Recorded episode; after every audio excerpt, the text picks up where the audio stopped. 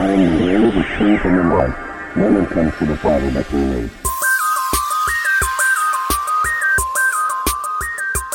What does it mean Messiah matters? It means apart from him, we can do nothing. It means he is the way, the truth, and the life.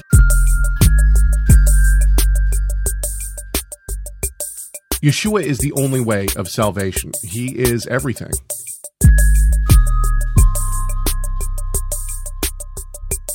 We have to have the Tanakh to know the Messiah. But we have the Messiah to know the Tanakh.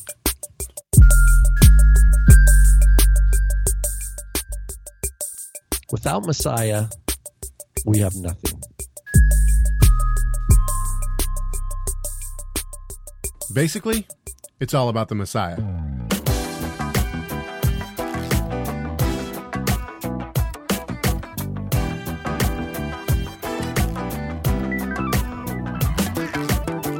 It's Wednesday, July 18th, 2018. This is Messiah Matters number 226. Knee deep in God's grace and convinced it's overwhelming. My name is Caleb Hegg, and with me, still feeling the cool breeze from the waters of Coeur d'Alene in his hair. uh, I Rob like Van that. That What was up, Rob? good. How's it going, brother? You're going well, knee deep, and still feeling overwhelmed. Yeah. Wow. Yeah. Right on. I'm preparing for uh, preparing for my trip to Ontario. And by the way, for those who uh, received the show notes, I put in there a little uh, a little blurb about Ontario. If you are in the Ontario area and you'd like to know more about the conference, it's a mini conference. It's just one day long. Uh, Sunday, August. I want to get this right. August fifth, I believe it is. Sunday, August fifth. um, you can so basically the the space is very limited and they didn't know exactly how they were going to try to get uh, you know uh, make it so that they don't have just loads of people uh, try to cram into a space. So they asked if they could basically uh, have people email them and then they would you know they would give out the information until the space was taken. So if you want to go to that conference by all means um, it's a day long conference. Uh, my father should be i'll be speaking twice I believe my father will be speaking three times, th- three or yeah, I think I think three times. So uh, my dad's got some really great uh, lectures that he's going to give on the Holy Spirit, which should be interesting. What does it mean to speak in tongues? Uh, what does it mean to be filled with the Holy Spirit? I'm speaking on election, uh, and then God's grace, which uh, I'm excited for.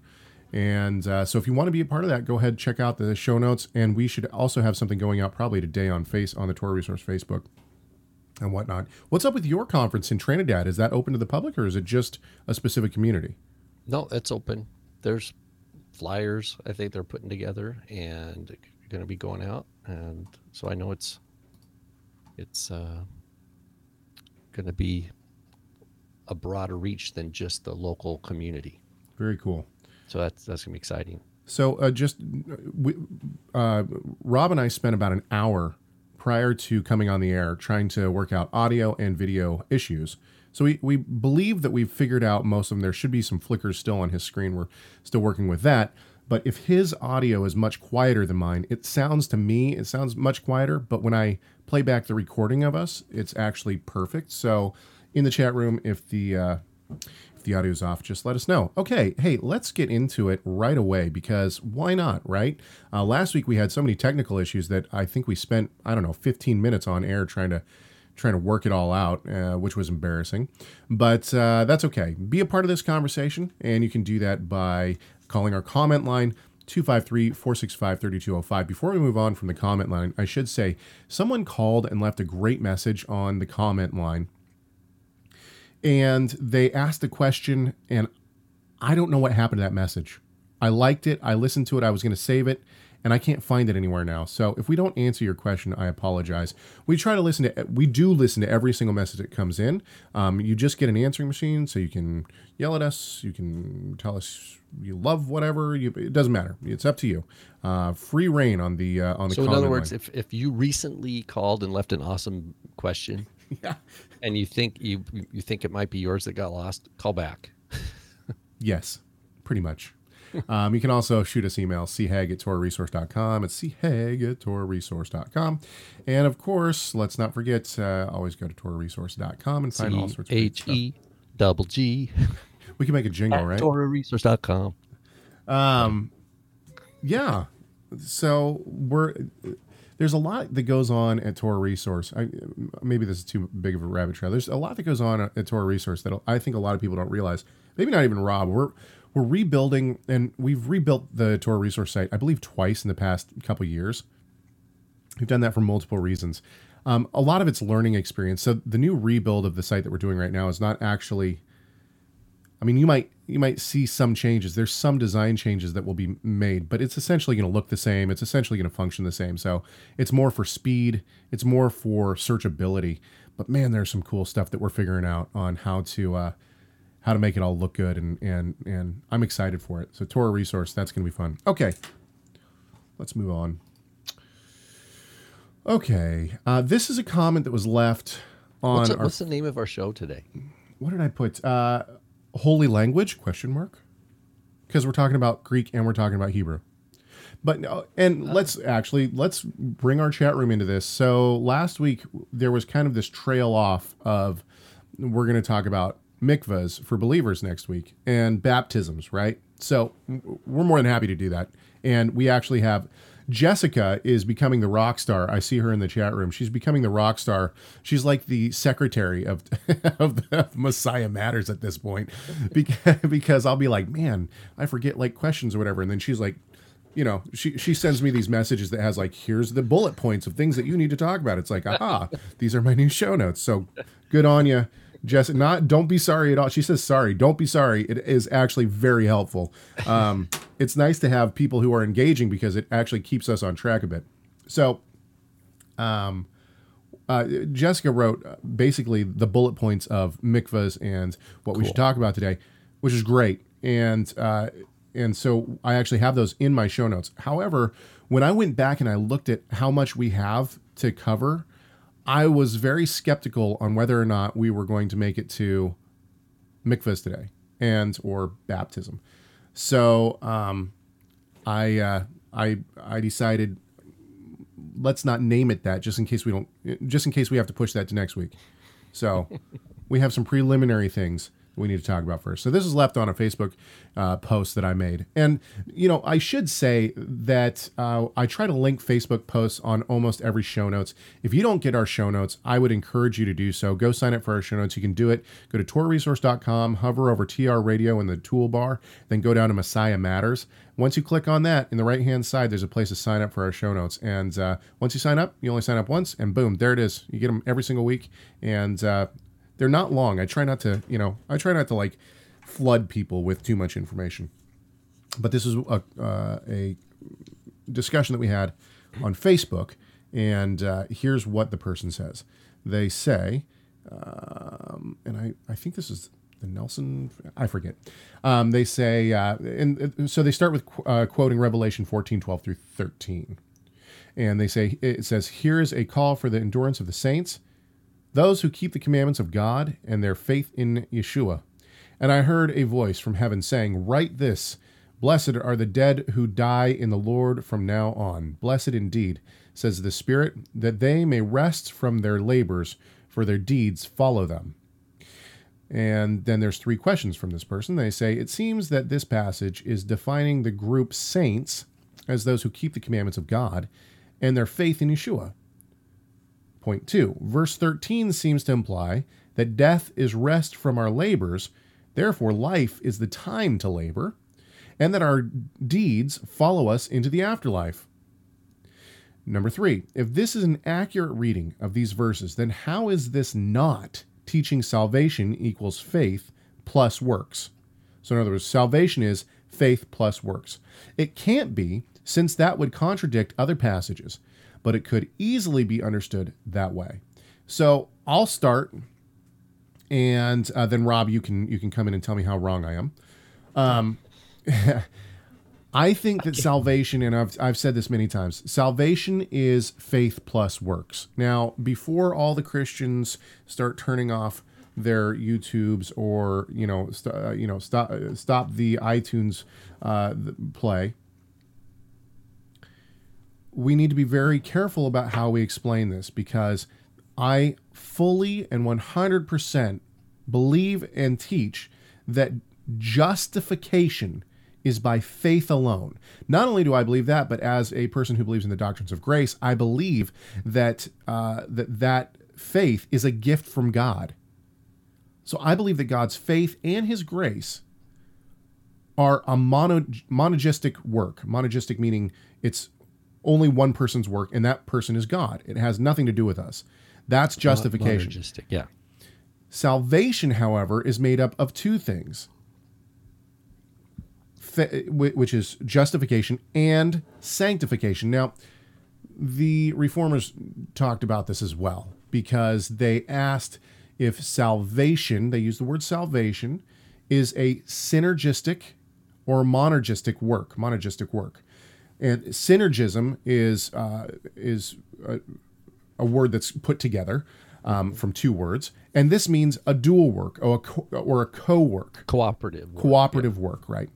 And so um, we could say now the reformers rightfully determined that salvation was a, was a monergistic work. In other words, it was God only.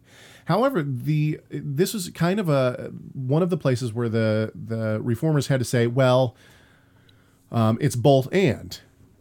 Now, before I get all these emails, I understand that the reformers certainly preached that salvation is a monergistic work. Okay, but um, with that said, sanctification is synergistic in that it is a dual work. The Holy Spirit helps us and indwells us to be able to become sanctified unto Him.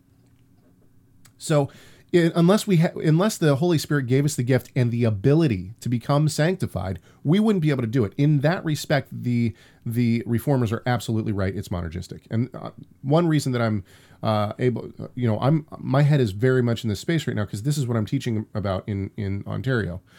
Um, however, especially when we look at it from our point of view, and not only that, but from the Scripture's point of view, Sanctification is a synergis- synergistic work. In other words, the Holy Spirit and us, uh, the individual, do this work together of sanctification.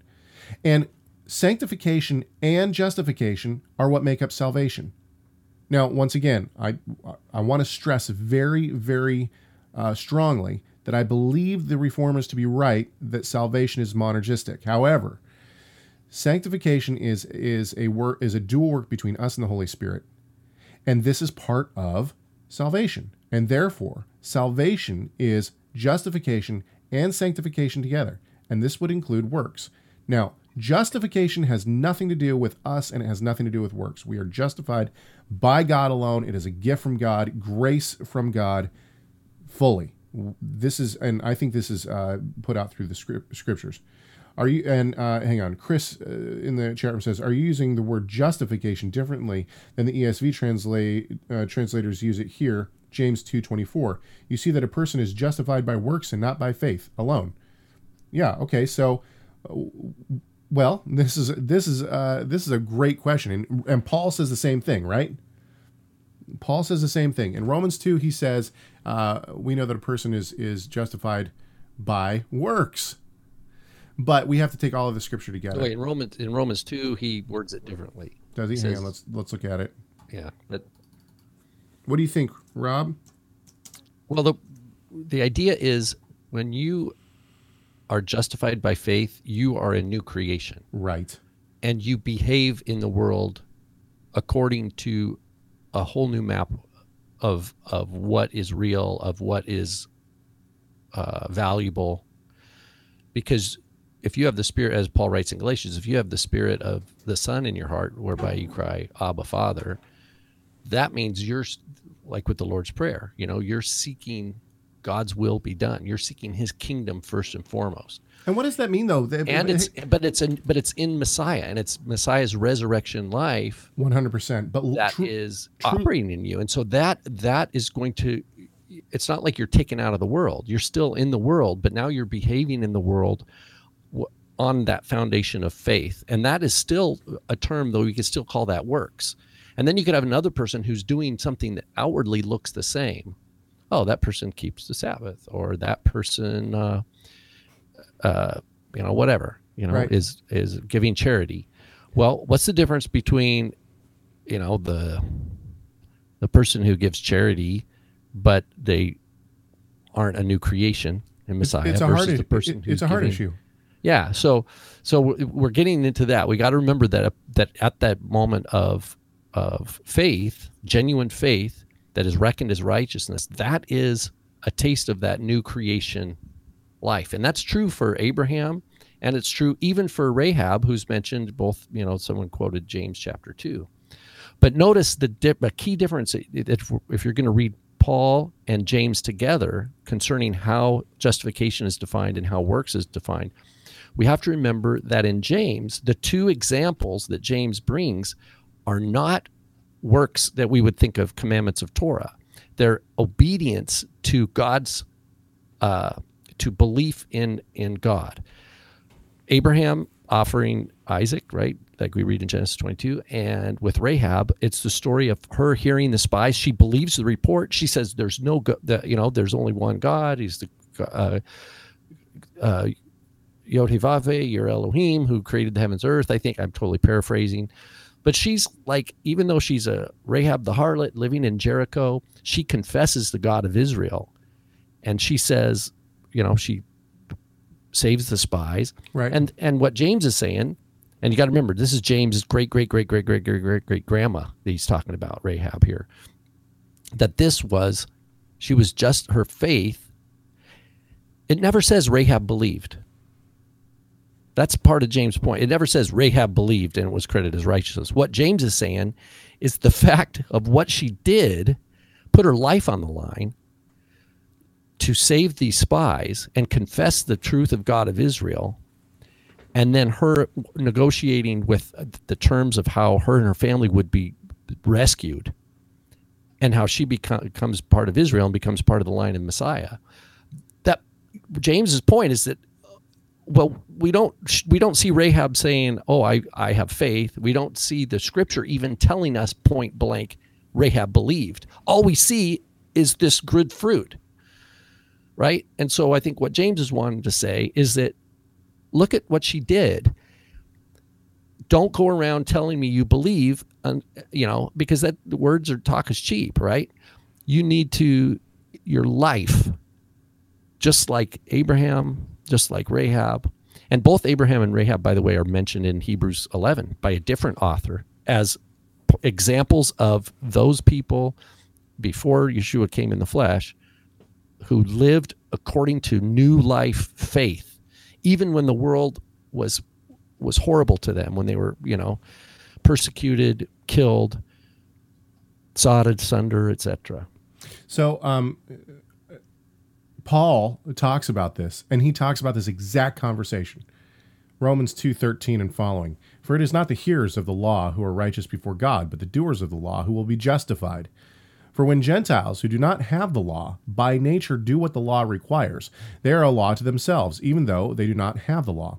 They show that the work of the law is written on their hearts. What is this? This is new new covenant. That would be Rahab. That, that Exactly. That, Rahab's a perfect example of what Paul's saying there. She had faith, even though this, even though the book of Joshua never explicitly says, "And Rahab believed, and it was, you know, she was righteous." It never tells us that. We just, we just see it in there. We see the story, and we go, "Wow!" Not only did this woman put her life on the line, right. but she was a harlot. What? Why? What is the scripture teaching us here? And then we have it again with with Ruth, of course, later uh, down the road. But James specifically brings up Abraham and Rahab.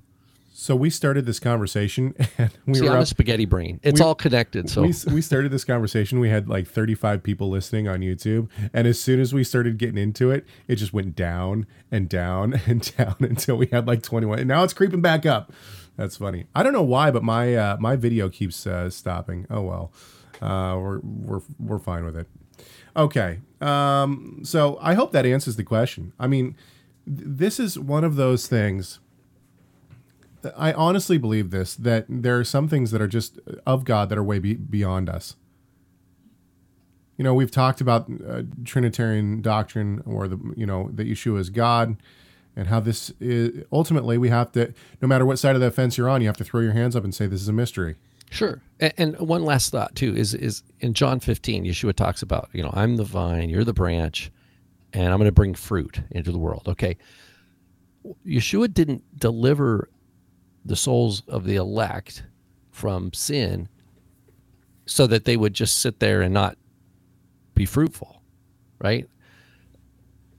In other words, it, the expectation is that there will be fruit because that, that's by design. The, the, the, the inherent logic, just as the inherent logic of the apple seed, given all its uh, uh, necessary, you know, uh, environment according to its design, what will it do? It'll sprout up and it'll produce apples. Right.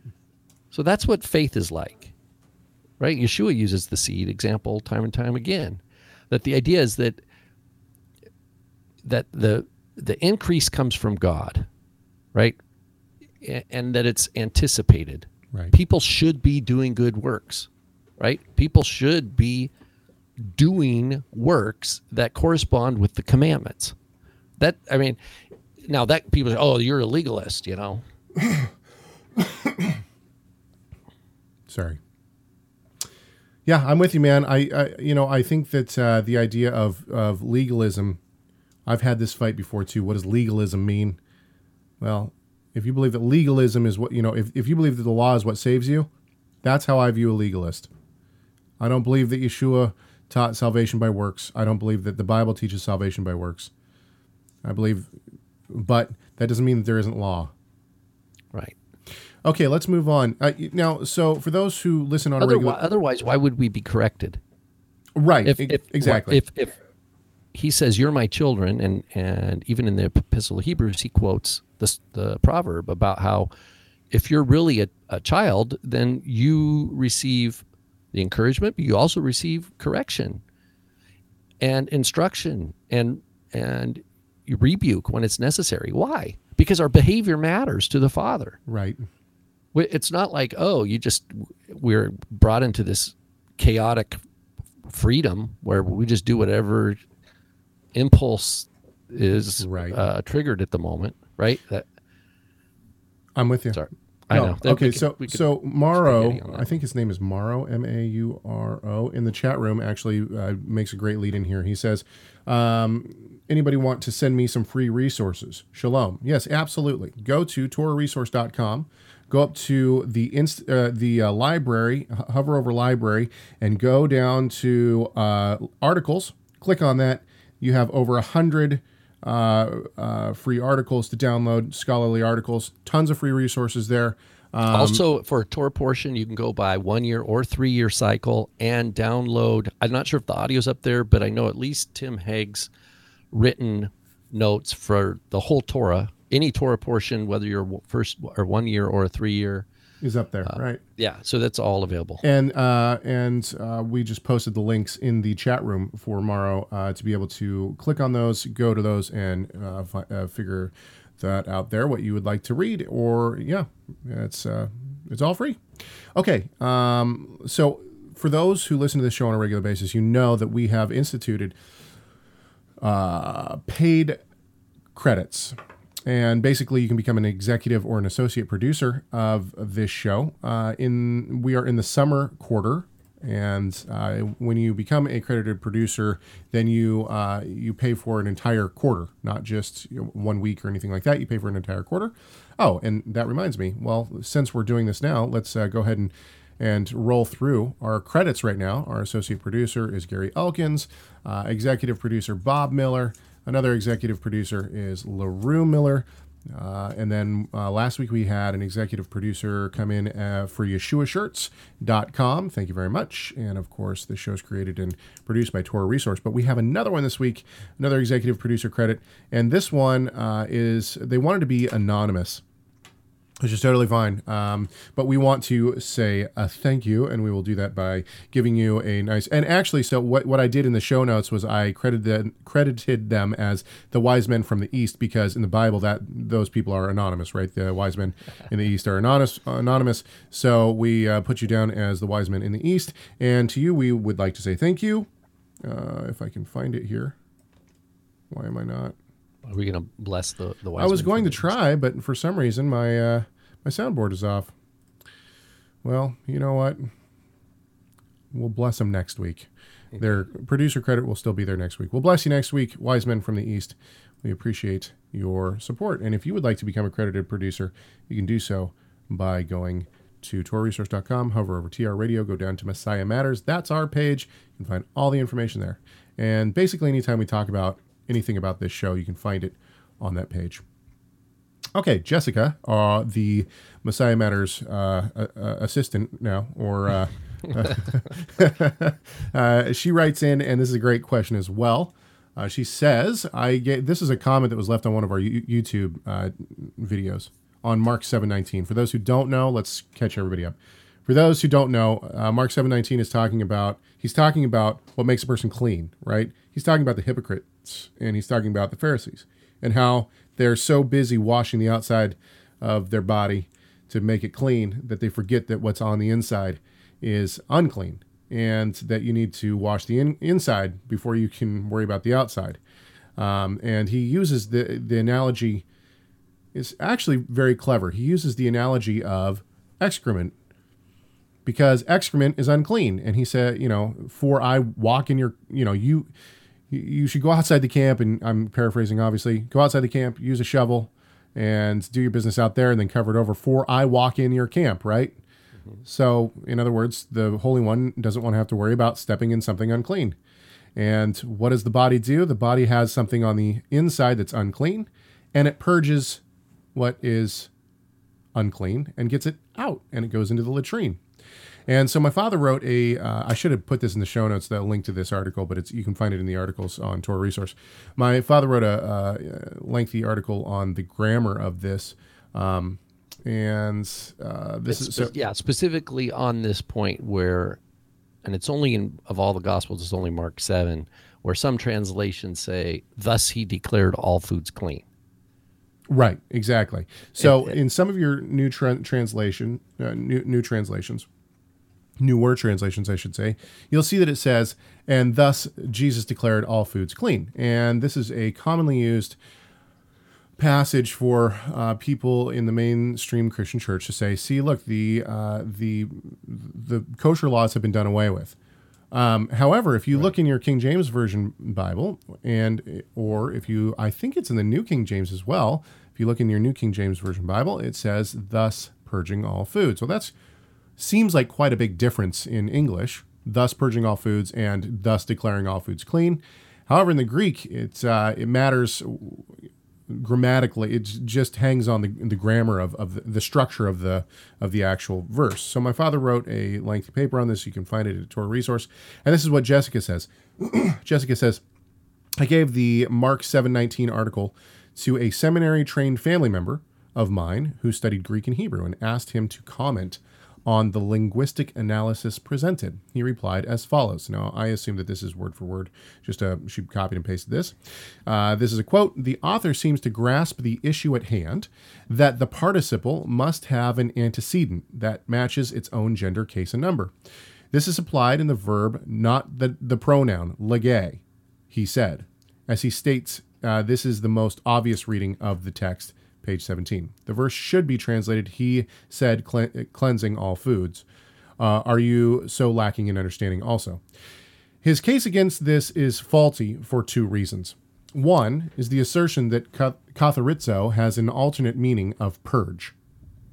Now, my father and I actually sat down after this was after this was uh, after we read this. I, I sent it to him as well, and we did a study uh, just a quick search. It wasn't really a study. We just a quick search in the Septuagint of this word katharizo, and I would disagree with the idea that uh, this never means purge.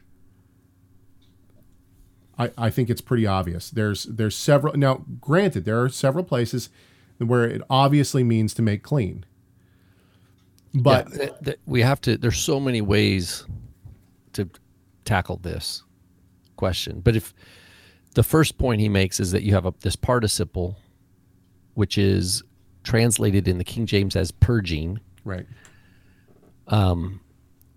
purging all meats, um, needs to have an antecedent because remember a, a participle in Greek does not have a um, it needs an actor. It needs you need to know who is doing the action. This is going to get technical for those who are listening, but hang in there with us. Yeah. So, what the, the this uh, response to Tim's article, and it's the same stance taken in many translations, is that the antecedent is this verb lege, which is the first word of verse 18. But we're looking, the participle doesn't occur till towards the end of verse 19. So it's it's a pretty big stretch to suggest that the person who gets to the participle needs to remember a word that was like 25 words earlier. Uh, I think that's a big stretch. I think the King James version is it has it very simply, and that the antecedent is the abstract process of what's going on in the digestive system, and that's what your your dad says in the article, and and um, so, but a few things. This is there has been different uh, arguments back and forth as to how this is meant. And one, you could just look at the BDAG, the Greek lexicon. Right. Greek lexicon puts this verb, it could be, it could just mean like the King James, purging all meats, or it could mean, there's arguments that it could mean this other. So, in other words, the, the lexicon itself doesn't Doesn't give choose. weight to one or the other. It says there's just a dispute here and there's arguments on both sides, but it doesn't deal with it in depth. But one point back to what you're saying about the verb katharizo to purify. It I'll tell you what it never means. It never means something like a, a pig becoming kosher. Right? Right. It never means something that is inherently impure becoming pure. The only things that become pure in scripture are things that are already pure but they have temporarily been defiled. Right? The that's that's the important thing to, to remember. So when you see a, per, a person be de- becoming declared clean, they are they were clean and then something happened and they lost that status and then the torah gave the prescription as to how to get back and under the proper you know priestly supervision or what have you you know all the things were done correctly and then there's and then it's clean again okay so the verb could be used in that situation or a temporary uh bodily discharge, any of these things that, uh, you know, male or female, that would take a, a person who's inherently clean, shift their status to to impure. They go through the Torah prescription for retain uh, regaining purity, and boom, they're they're clean again. Okay, so that's what this verb is talking about. Not just going magically with a wand and touching And a scorpion. Right. or a lobster and saying, "Boom, you are clean." You know, You've it- been cleansed. yay! you know, that's not that, that's not what's happening here, right? Um, the other thing is, it I think it it makes more sense because we're talking about vessels, like you point out it, in Mark. He talks. He even sets us up in Mark seven with, look, you deal with vessels and you wash them and all this stuff. Okay, he's not talking about vessels that have become impure in the ritual Levitical sense. They just are. They just need clean, clean cleansing, right? Um, it's not like it's not like they're trying. You know, a vessel became ritually impure and they're trying to clean it. That's not what's happening here. And as a matter of fact, in Mark seven, it uses the word baptismos. They immerse it. They wash it. Whereas it, in the parallel language of Matthew and Luke, it's this verb that we use purge. So I, I have two examples. So, for example, um, in Matthew 23, woe to you, scribes and Pharisees, you clean uh, the outside of the cup and dish. Clean that which is the inside, right? So that the outside might become clean. And then Luke 11 39, you Pharisees clean the outside of the cup and the platter, et cetera, et cetera, but not the inside. So this verb clean that Yeshua is uh, using here is that same word, katharizo, but he's not talking about, the, this is a different use than the verb used by a, even though it's the same literal word, it's not in the context of a priest declaring a leper clean or a person has, uh, you know, been restored to purity to go into the temple. That's not what it's talking about here. It's just talking about cleansing of dishes, just like you do when you do dishes at home, right? uh, you know, you clean the you clean your dishes, and that's what it's talking about. And so, that's what's being addressed here So this in person, Mark seven. It's this- not. A, uh, it's it's talking about the the digestive process by which food goes into a person and then comes out of a person. Because I mean, how many times in the scriptures is the body likened unto a vessel? So Jessica, hang on just a sec. Jessica uh, clarifies a question here. She says, "Do certain traditions invalidate or discredit word usage in the Septuagint compared to the New Testament? In other words, to go to the Septuagint is not a credible. Is it as credible because it's not a primary translation?" That would not. I I- don't think that that's a valid thing to say because the majority of the quotes in the apostolic scriptures in the New Testament, A lot of them are for Lep- Septuagint. Yeah. mo- the majority are. I think So- I, I so, think yeah, it's no, fifty we, we value we value the Greek translation of the of the scriptures. Absolutely. Yeah. Uh, so th- this person in the, in the uh, email goes on. Uh, however, there are no New Testament examples of this, and even when it takes this sense, it means Yeah, to that's purge. that's what I don't understand what he meant. I think the Luke 11 and the Matthew 23 are are against what he commented there. means to it does purge- mean pur. It does mean purge or clean. means to purge something unclean in order to make something else clean. That cannot be the meaning here, since Jesus has just stated that the food is not the issue. That's right, the food's not the issue. The excrement is the issue. This is what he's talking about: is the excrement on the inside. Well, the main a, the main issue is that is that people have hatred, they're covenant of course, breakers, of course, lust, absolutely. idolatry. But he's using an analogy, and the analogy that he's using is excrement. So he's talking about excrement. And the author, uh, this person goes on, and the author of, of this chapter has already argued that the food is not unclean anyway. I think he's talking about my father. That's right. The food, my father's point is they're not eating unkosher food. Right. So it's not you. Can, the meaning cannot be that that uh, they're they're eating kosher, uh, unkosher food, and then it comes out clean. Or that he's declaring all foods clean. That makes no sense at all. What what didn't come clear to me is what the person who is commenting with the and it's fair to be critical. You know, when we put out a statement, this is not uh, it, this is not a hostile act at all for this person to give this feedback Right. at all. I, I mean, this is what we do.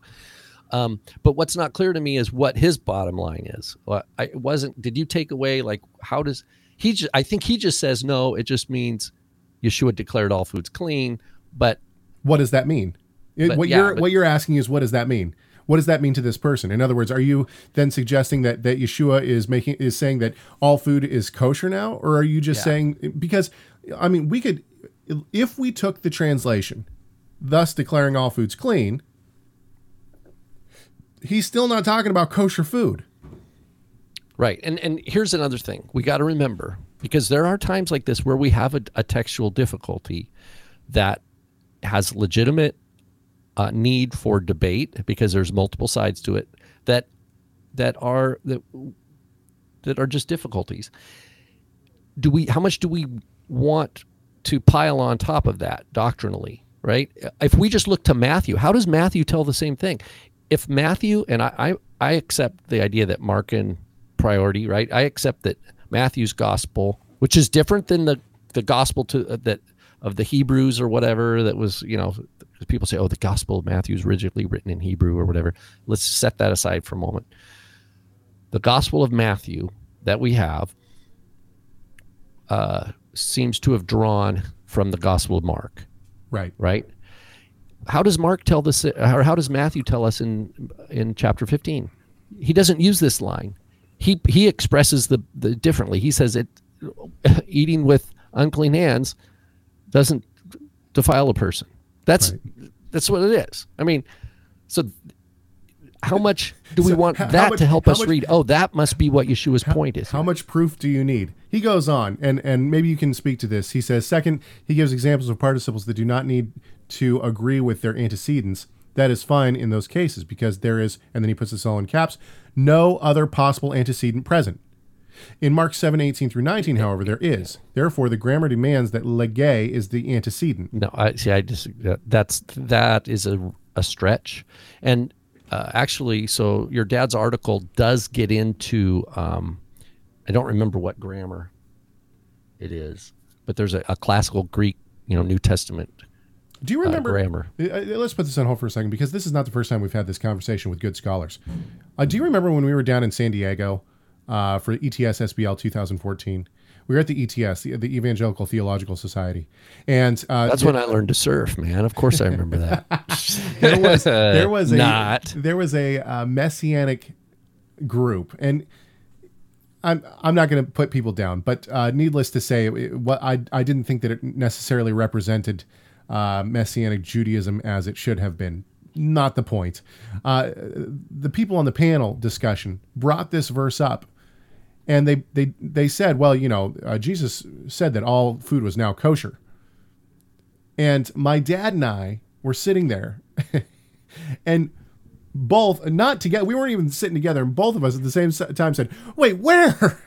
and of course, this verse got brought up. Now, after that whole, you know, we didn't want to be horribly disrespectful, so after that, we went and talked to the people about this exact verse. My dad had this this same kind of conversation about where's the antecedent. Um, so this is, I I, mean, if I remember right, there was some. I don't know. Was there a quote messianic rabbi up there? yes, yes. And they, they, I, if I remember right, their angle is, oh yeah, it means that um, all food is kosher for Gentiles. Gentiles, right? Exactly. And now that is a stretch. There's no doubt about that. anyway, the the point is, is that yes, th- uh, you know, Sometimes it's more important for people to get a title rabbi than to actually know what they're talking study about. to show themselves approved. Right. Yeah. Um, in other words, the, the point, Jessica, I would say is that obviously uh, this is a, this is one of the standard views of this verse. However, uh, this this has been, I, I think it I think it's a little bit. I, I, I want to be careful what I say here because I don't want to down this person. This person obviously knows, uh, you know, knows their stuff when it comes to Greek. Um, but I think it's a little bit not honest with the the evidence to say that it's obvious or that there's there's no other possibility than uh, you know than this to be the antecedent because obviously scholars throughout history have Yeah, the have argued James this. version is a perfect example. That was a, a big. Uh, those guys were trained from youth, probably in the classic literature of Greek, probably Right. even Hebrew and Latin, right and they, you know, and yes, they had limited manuscripts and things like that, but they just translated the Greek the best they could. You know, the the King, in other words, the King James version, for the most part, is a really good translation of the manuscripts they had available. right absolutely I mean, it's not. So when we when we talk about the King James version and we might downplay it a little bit, we should be fair and say, look, those guys did a great job with with the information that they had available to. and who did they rest on the most I think they rested on Tyndale Oh well, yeah, that's that's a study in of itself too. it is So Let's- it's a, uh, of course, what we will do now is in the, you know, the Protestant tradition that is pro scholarship, we are thrilled that we have thousands and thousands more manuscripts available earlier that help us refine uh, and say, oh no, that's a later edition, that's a later edition, that reading, that reading crept in, and you know we're confronted with a bigger problem. Right.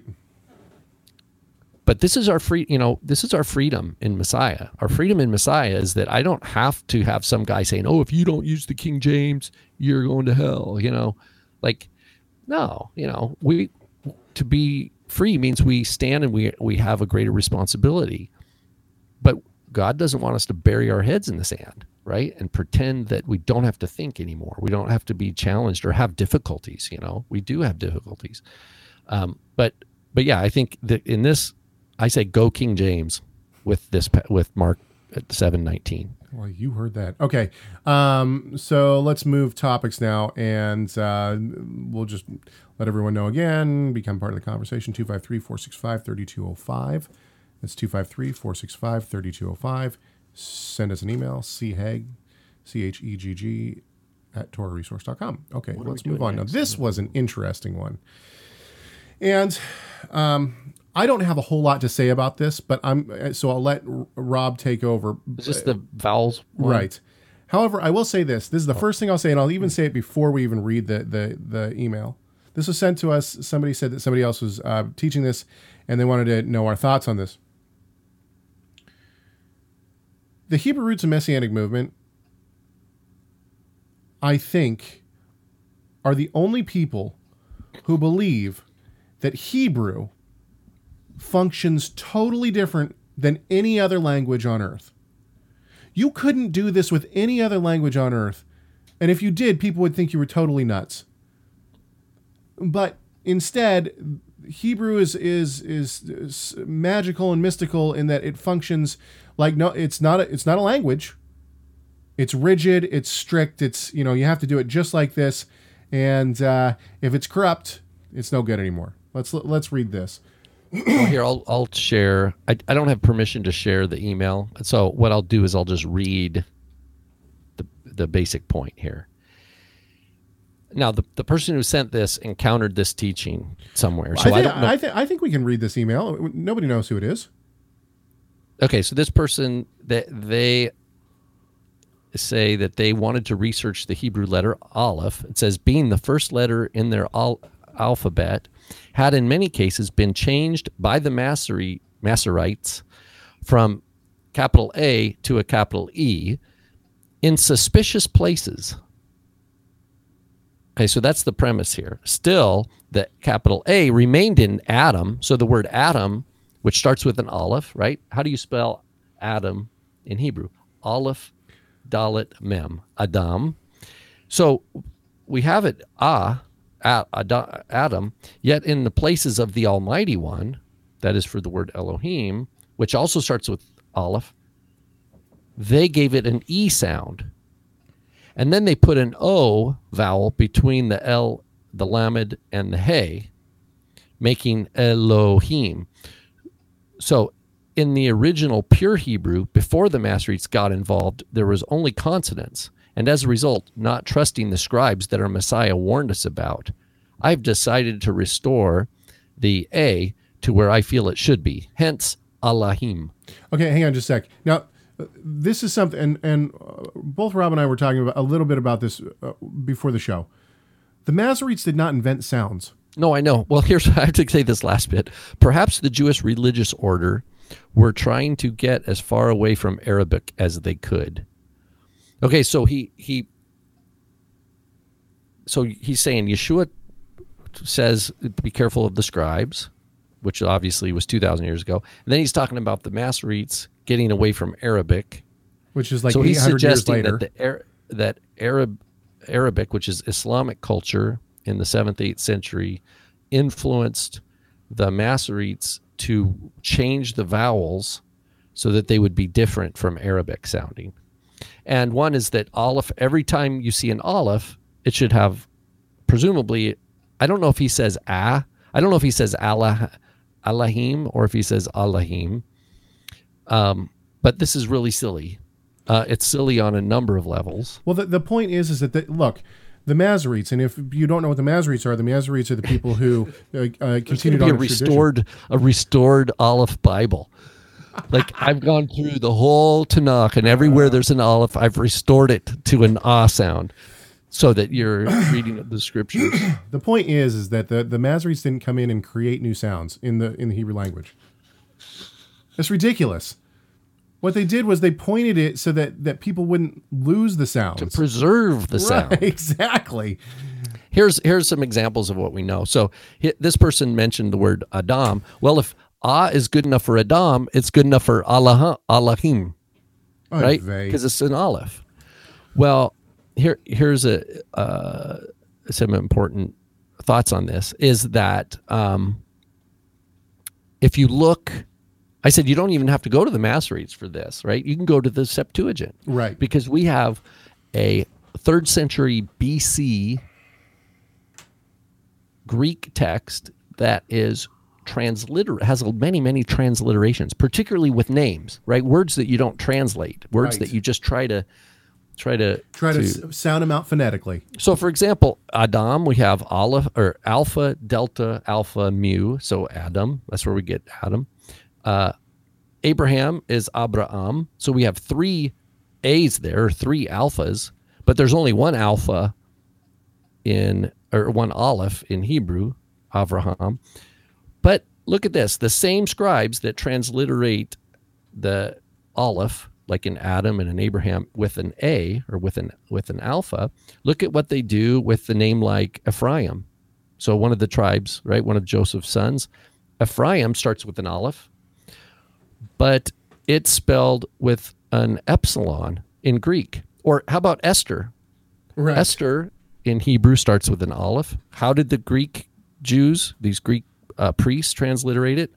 They transliterate it with an epsilon, Esther. There's many more of these.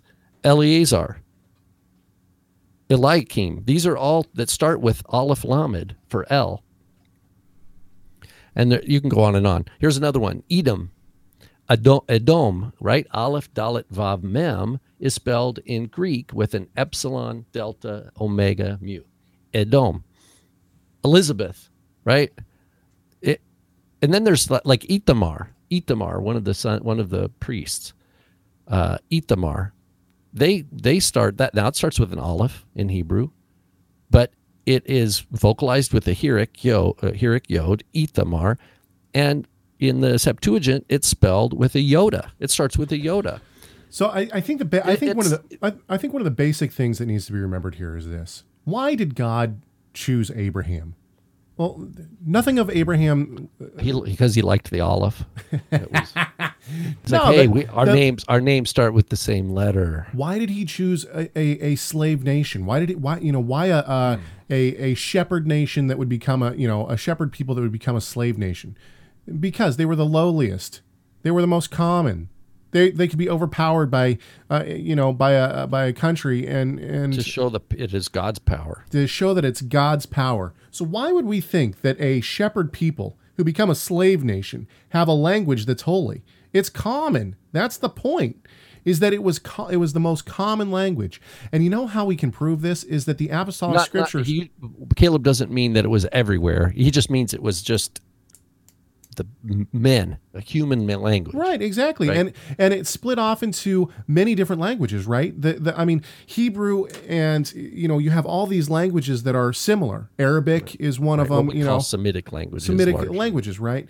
And how do we know that this was, uh, you know, that it was a common language? Well, the reason why is because when the Almighty decided to inspire the apostolic scriptures, He did it again in the most common language.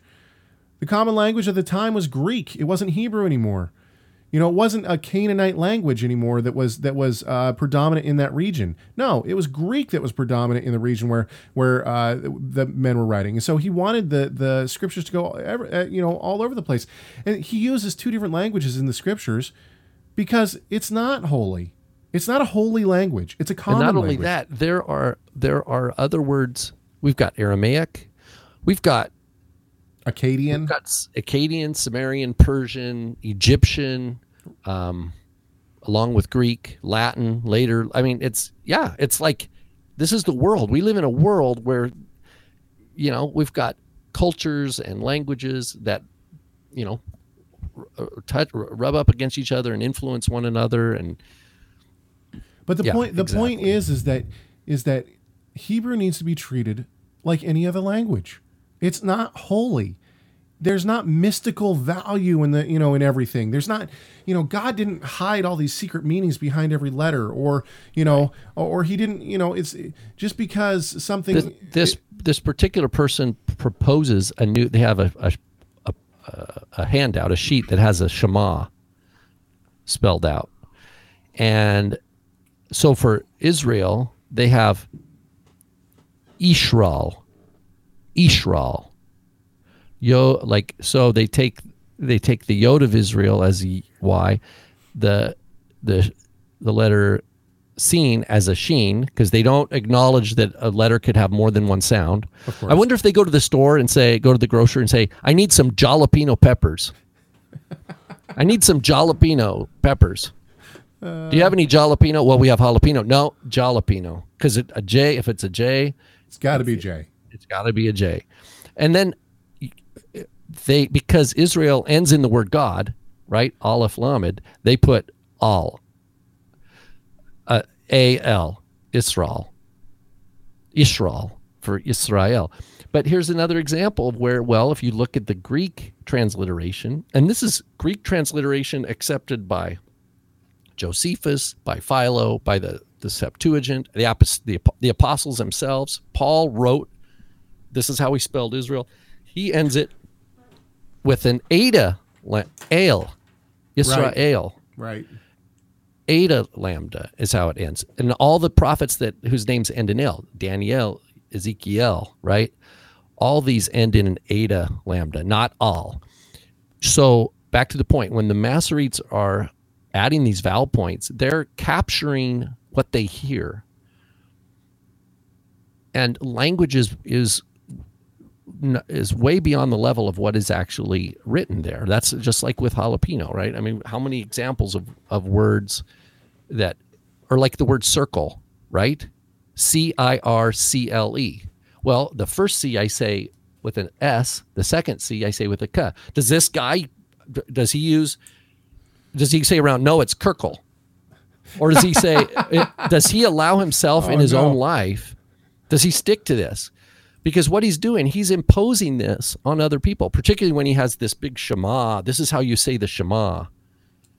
And he's telling people, yeah, it it's frustrating because here again you have someone who is has a way higher self-conception than is even close to accurate in this particular realm.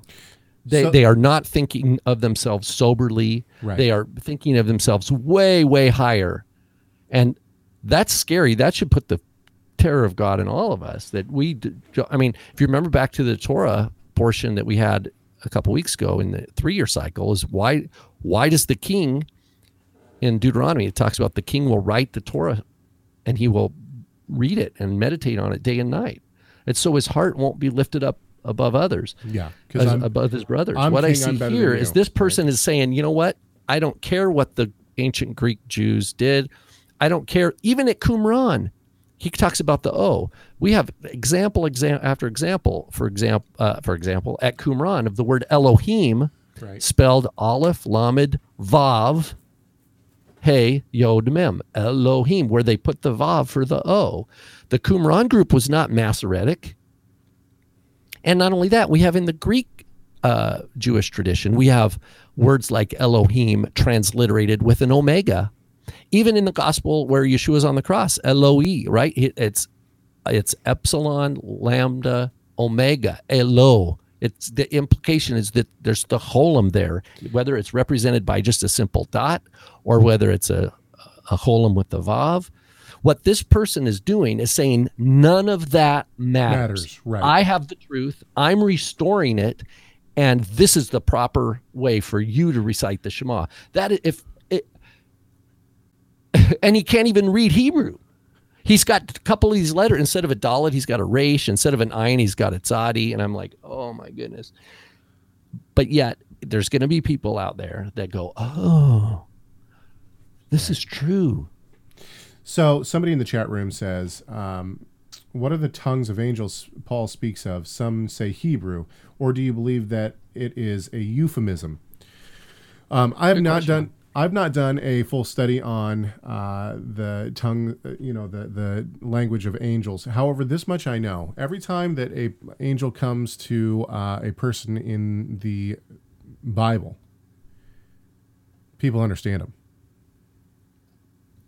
They seem to be speaking in the languages of the people.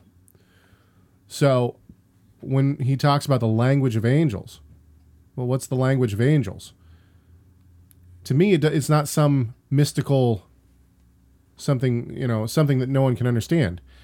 Uh, angels speak to people that seem to speak different languages, and yet It- people right. always understand. It could be, and, and that's a really fair, plausible reading on that. Another is that it's Hebrew, and and but understanding the context of, for example, some of the Jewish sectarian groups, particularly those that upheld the Book of Jubilees, like Right. at Qumran, where it says the angels taught Abraham Hebrew, so he could read Hebrew.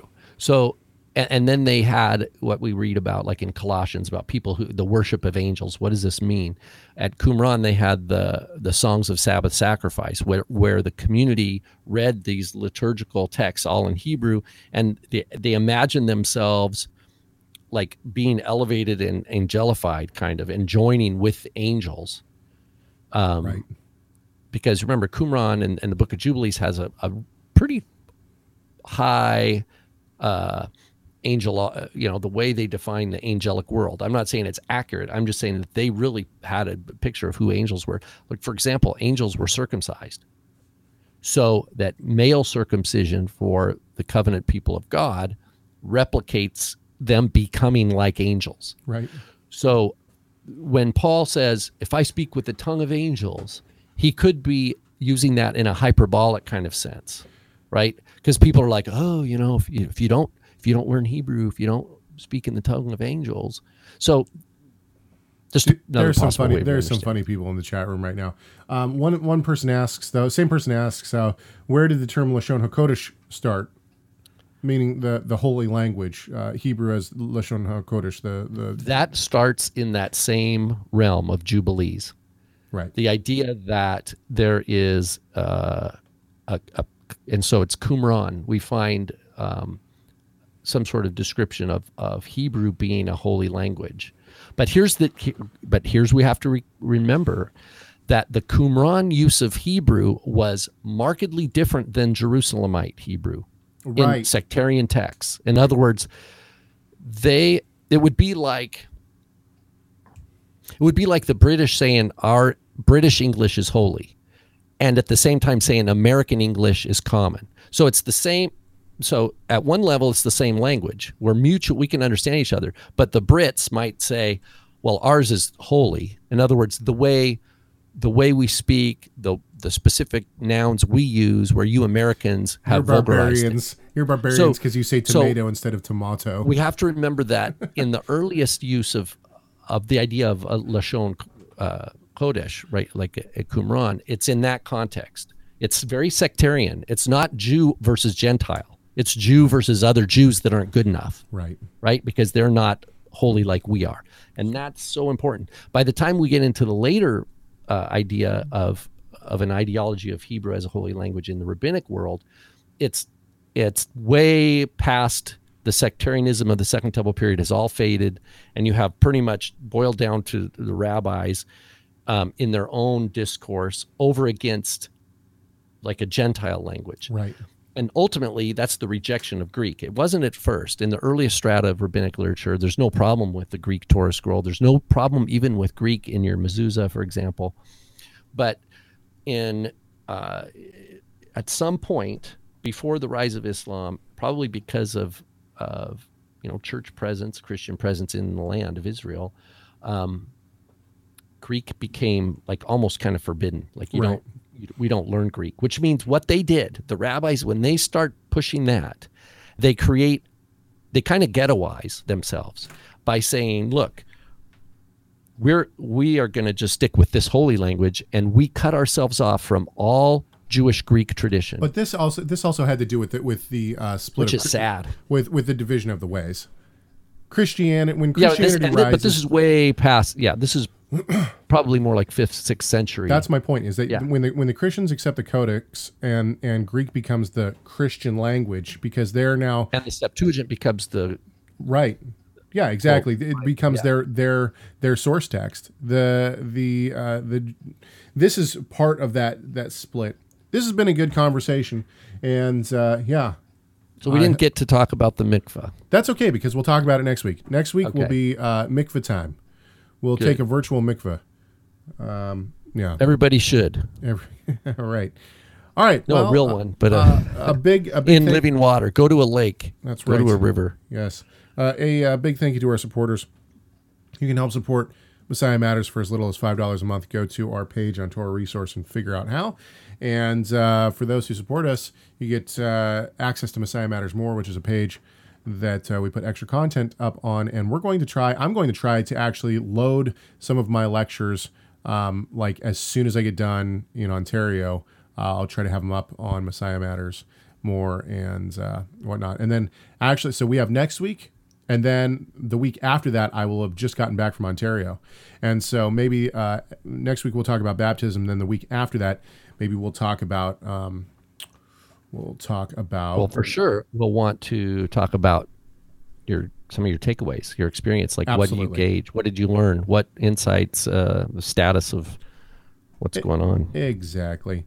All right. So uh, yeah, until next week. we hope that you've enjoyed this and uh, keep keep bringing in the uh, emails and, and the comments. Uh, 253-465-3205, cheg at torahresource.com. This show runs on your comments and your suggestions, so keep them coming. And we hope that this conversation did one thing, and that is to glorify our great God and the Savior, Yeshua the Messiah. Why? Because Messiah matters.